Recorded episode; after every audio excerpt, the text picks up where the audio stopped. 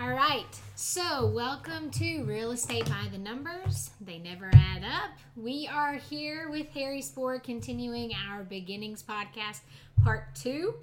We'll probably have to go through beginnings three and four before we get to where we're at today. We, we, we give as much detail as possible. Yes, and it's very important, especially for those of you who are just starting out in real estate or property management or whatever. We want to make sure that you hear our story or your story. So, last time we ended at really the beginning of Superior Property Management. Yep, So, go ahead. go. All right, so uh, in the beginning of property management actually happened right at the downturn of the home sales. right. Did you guys decide to do property management because of that? Property management? Yes, actually, Okay. we decided uh, to do that off of just a basic idea. We were sitting in our house in Arlington. Um, uh, we were watching some of our uh, other agents that were in, still in new home construction. They were going to the model homes five, seven days a week. With only an FHA and a VA loan that was basically available at that time. I mean, it was insane. There was just no loans available, um, and and they showed up every day thinking that the the market was going to change. Uh, me and Missy, more Missy than me, had figured out that that just wasn't going to happen. We've got to go a different route or a different avenue. Um, and we kind of watched the the market continue to plummet. Uh, we were probably around three or four months into it, uh, and basically, uh, I went back to a, an idea that my father always told me. He said, "If the economy ever goes bad, you shovel crap for a living." Reason being is nobody else wants to shovel crap. Yep. So whatever you're willing to do is what you have to do. So That's a good philosophy. it is. Taught you well. Yeah, exactly. It's like, look, it goes, go do what everybody else is not willing to do.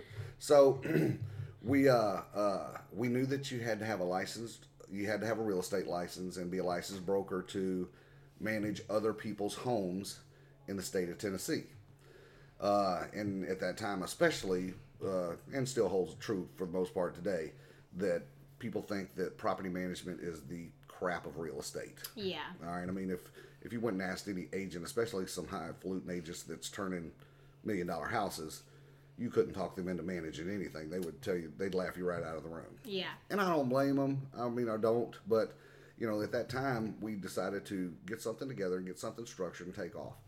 So uh, we started going out and trying to uh, pursue some uh, companies that were doing wholesaling and stuff like that, and trying to get them to do referrals as far as that's concerned on uh, the property management side.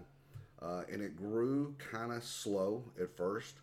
Um, when in, in the very beginning, it was just you know basically Missy and I trying to control the the the building of the company, and Was your main market homeowners or investors? it was investors.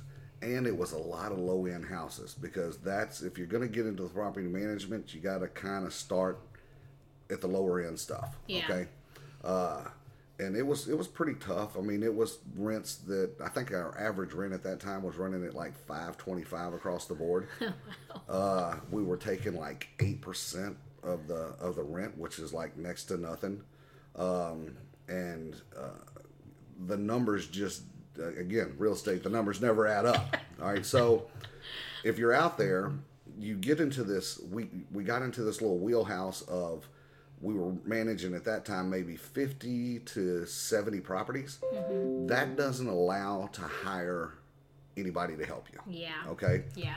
but it's still so much work that it's just overwhelming to do alone or just the two of you or whatever.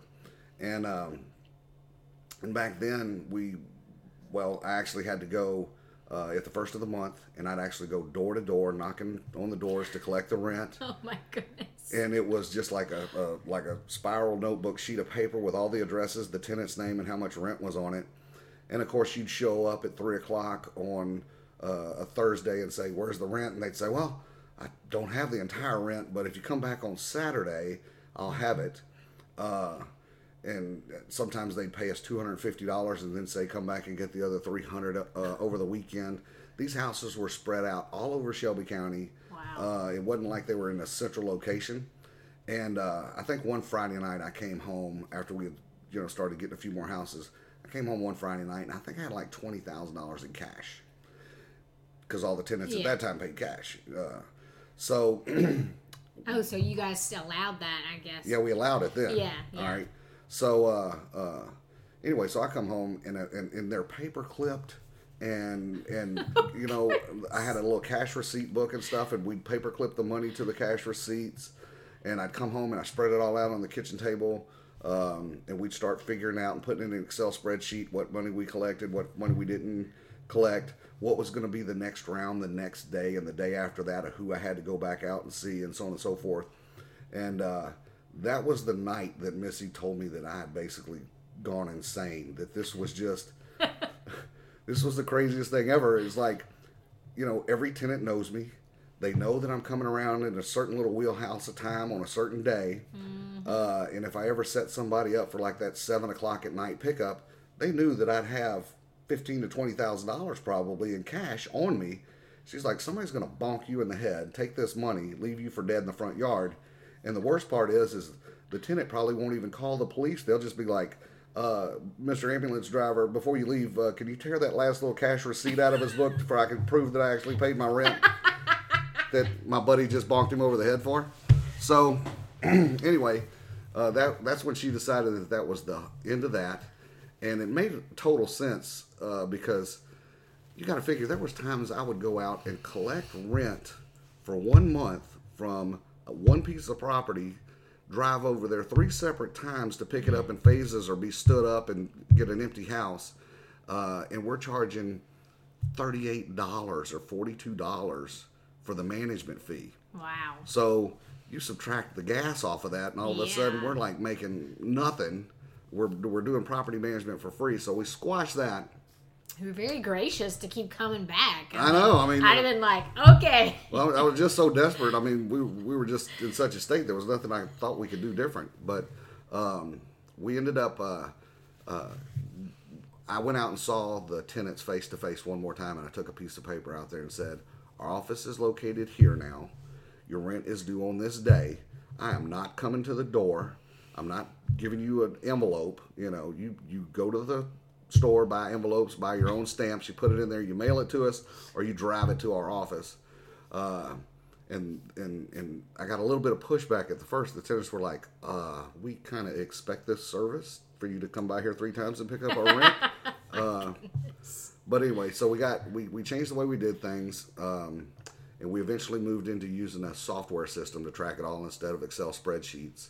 Uh, and we had to we had to do that so we could keep all the co- uh, copies of everything and be able to show it to the owner. And also, we started doing the software and keeping copies of all the receipts and stuff because we got robbed.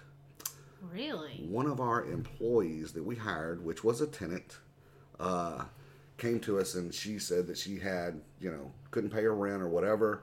Uh, we were right there at that tipping point of needing to hire somebody. Yeah. So we hired her to help us as far as keep records. Uh, and of course, one of those things was uh, staying in the office and picking up the rent while I was out in the field checking on rehab jobs and so on and so forth. And um, she ended up calling her boyfriend at the time and said, You won't believe this, but I've got a job now and I get to collect rent. We also took cash back in that day.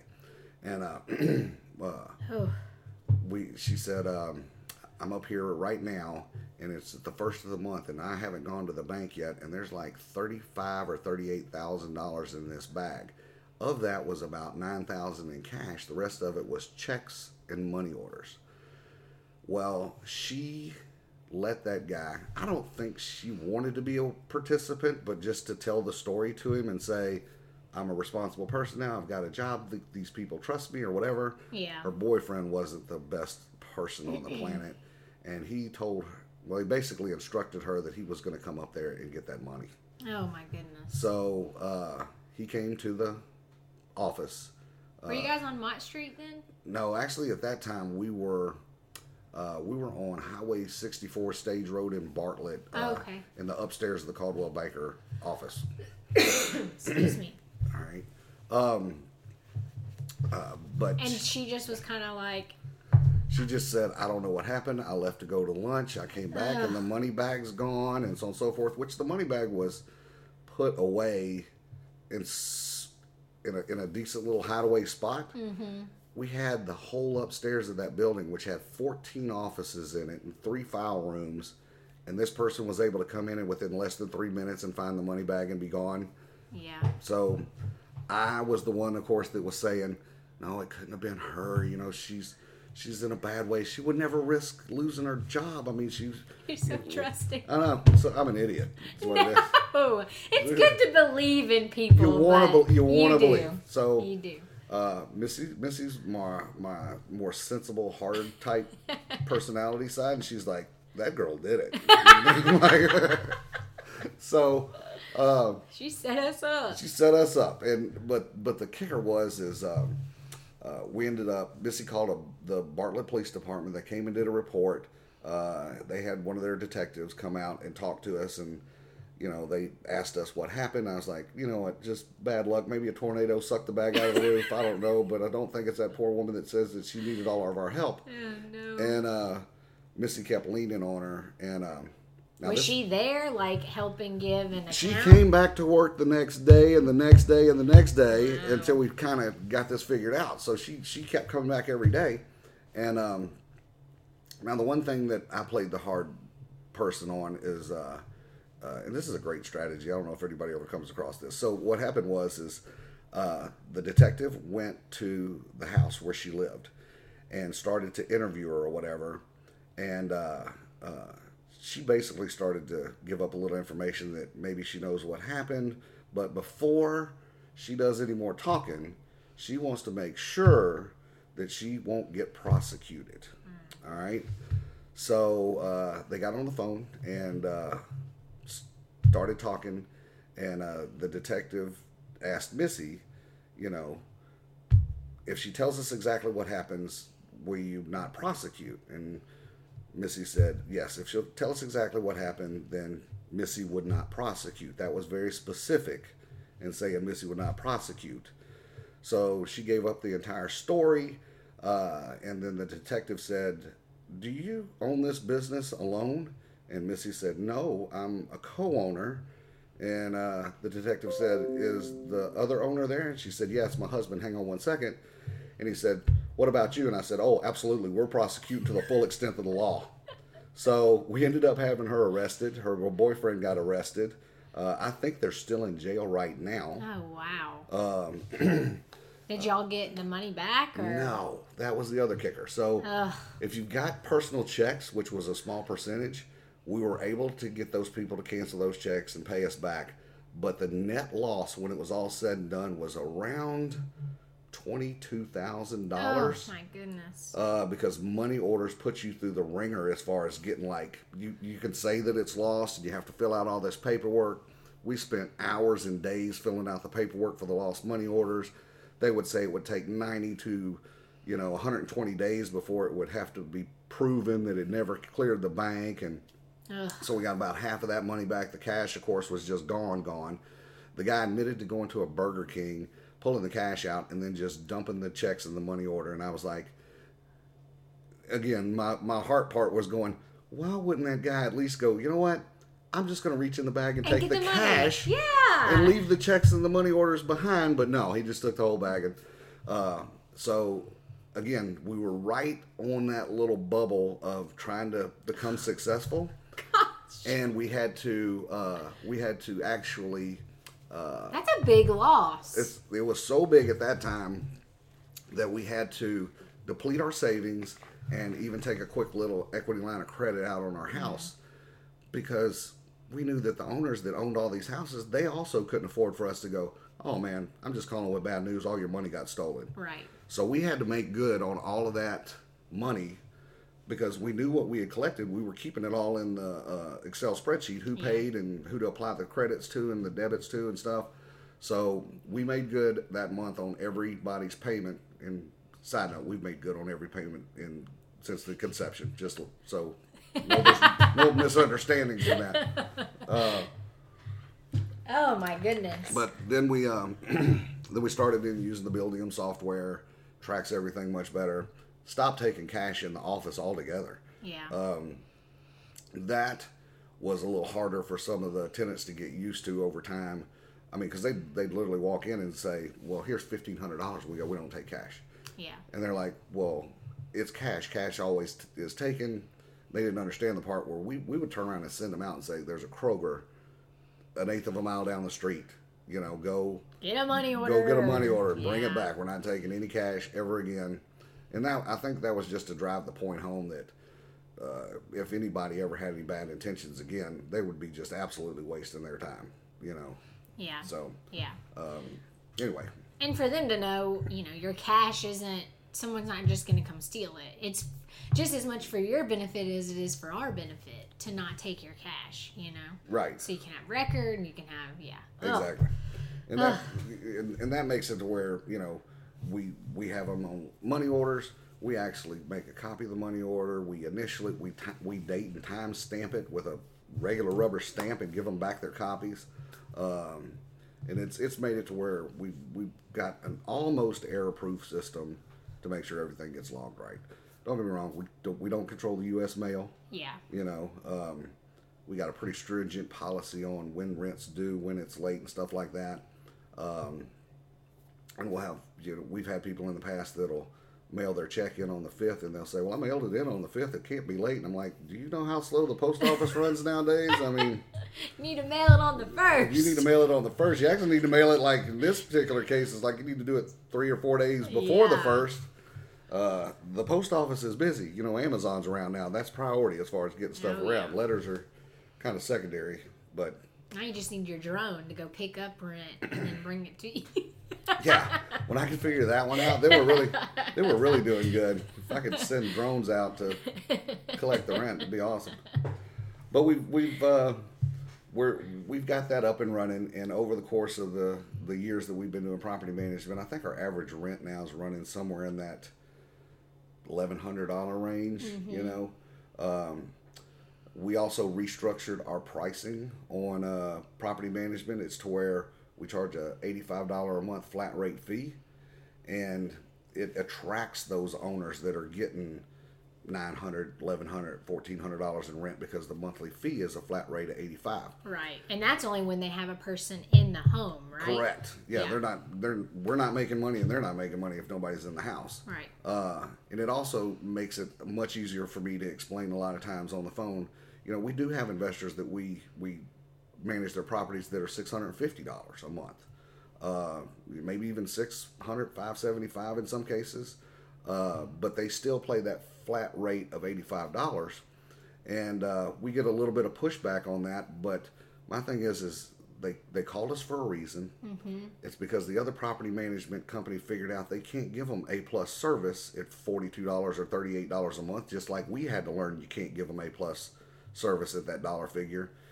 And we also learned that it's three times harder to manage a property at five hundred dollars a month rent versus a property that rents at fifteen hundred dollars a month. There's just a whole nother level of problems that go along with, you know, managing that property Yeah. and it also makes it now to where um, all of our owners feel like that they're getting gold star top shelf service because they know they're all paying $85 a month Yeah. you know Yeah. the the reason a lot of times our phone rings with investors that do have lower end properties like that $800 range or uh, $700 range is because they're getting treated like second class citizens Yeah. They're on the back burner because there isn't their Yeah. rent is not you know as much. their, yeah. their their monthly fee that they're collecting for service in that house.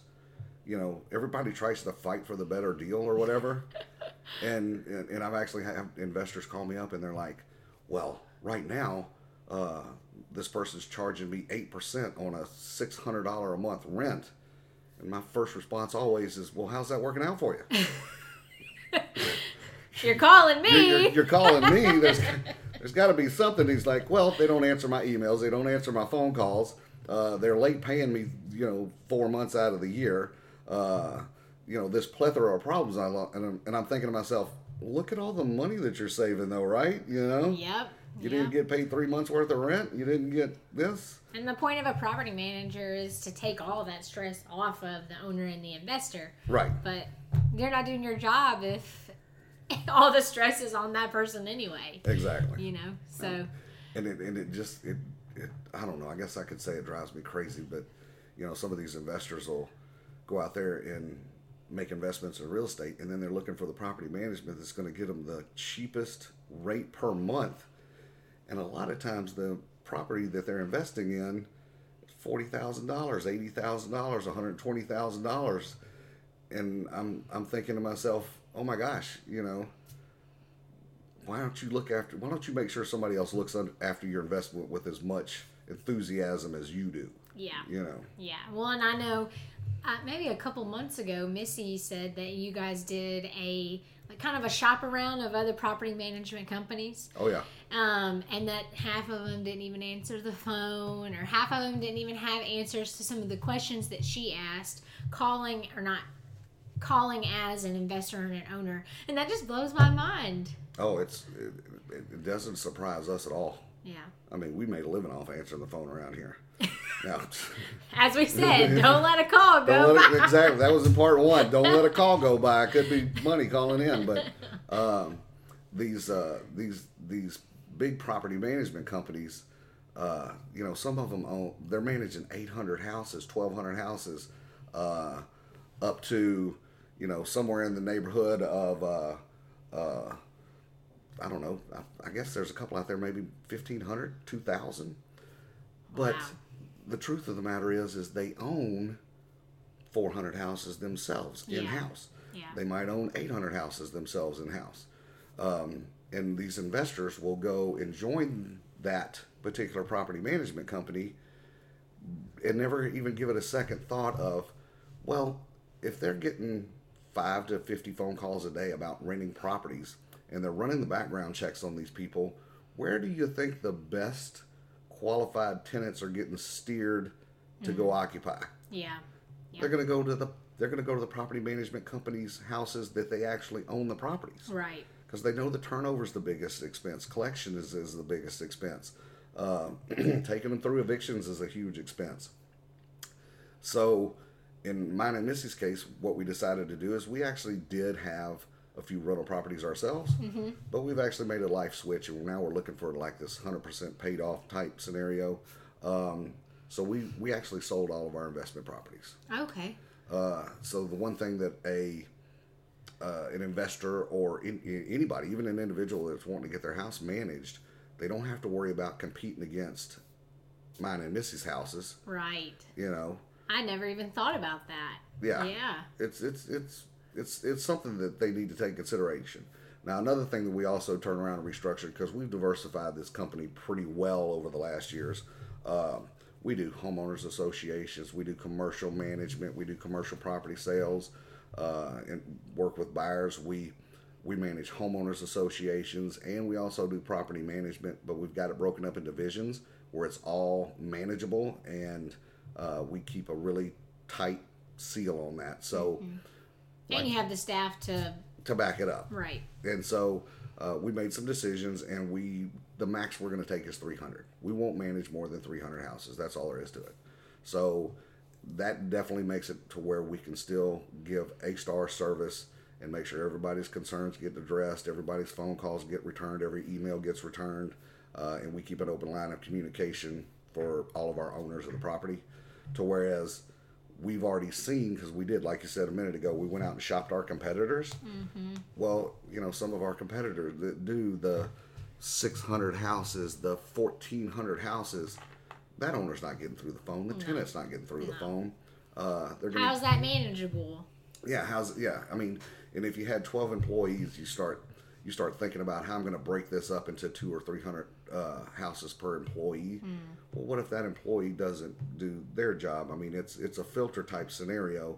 But if you ever wanted to get to the actual owner of the company, good luck.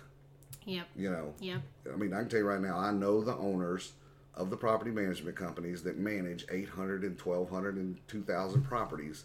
I can assure you there's no investor that they are currently doing business with that could get them on the phone within two hours or two days, as far as that's concerned, to be honest with you, because they would they would basically just take a quick glance at the portfolio, and if they had two houses or five houses, they wouldn't get a call, call back. We've taken over houses, and, and I don't even care if they had contracts with those companies. They basically are like, he called here three times in two months. He's way too much to look after. Give him away to somebody else. Yeah, So- and that's sad.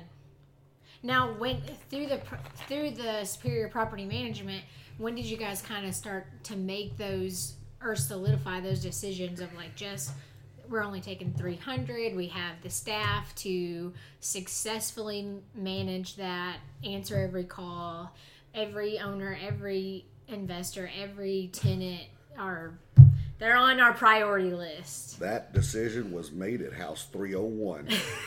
really That's when you're all in the office look at each other and go, hell no, we can't take on anything else. Just stop it. I mean, uh, yeah, that was definitely a decision that we made right at that breaking point because, again, it's it's either try to increase the staff, which we've already heard of the history of how hard it is to find people that you trust and stuff like that. yes Um, and then, you know, people can only handle so much. And we realized that we didn't want to uh, uh, drop the service level. And at 301, you could feel the service level drop. So we were like, that's it. We're not going above 300. Uh, we're actually in the process now where we're actually taking on some new houses. Missy's picked up like seven this week. That's or awesome. in the last two weeks, maybe. Um, but the only reason we're even doing that is uh, because you know a lot of the clients that we have were pushed into being landlords. They didn't want to be landlords. really So, excuse me, it was people that had houses. The downturn of the market came about. Uh, they couldn't sell because they were underwater in their investment. Um, we had to step in and do something. Uh, a lot of times, you know, even foreclosure wasn't even an option for some of these people. Uh, we do a lot of stuff with the military, so they have security clearances that are tied to their credit scores in a lot of cases. So, I mean, we were managing houses sometimes where uh, the house note was twenty four hundred dollars a month. We were renting it out for eighteen hundred dollars a month Oh, because that's all it could. that- Right. that's all we could get in rent. That was the max. Right. Uh, but the homeowner knew they'd rather eat four hundred dollars a month in negative rent than they would eat the whole twenty eight hundred. You Yeah. know, or twenty four hundred or. There's that add up thing again. With, that's continuous with me. So, um, but that's that's pretty much it. Uh, as far as I can tell, that should tell the story of how we ended up getting to the property management company. What do we? What What's our third thing we're going to cover in I think three? the third is transitioning from just superior property management into how you guys took on real estate, and then now we are Weichert Realtors SPM. All right, so the transition from just the mom and pop shop to a national brand. Yes. Awesome. All right, well, Yeah. we'll do that next time. Well, thank you guys for joining us at Real Estate by the Numbers. They never add up.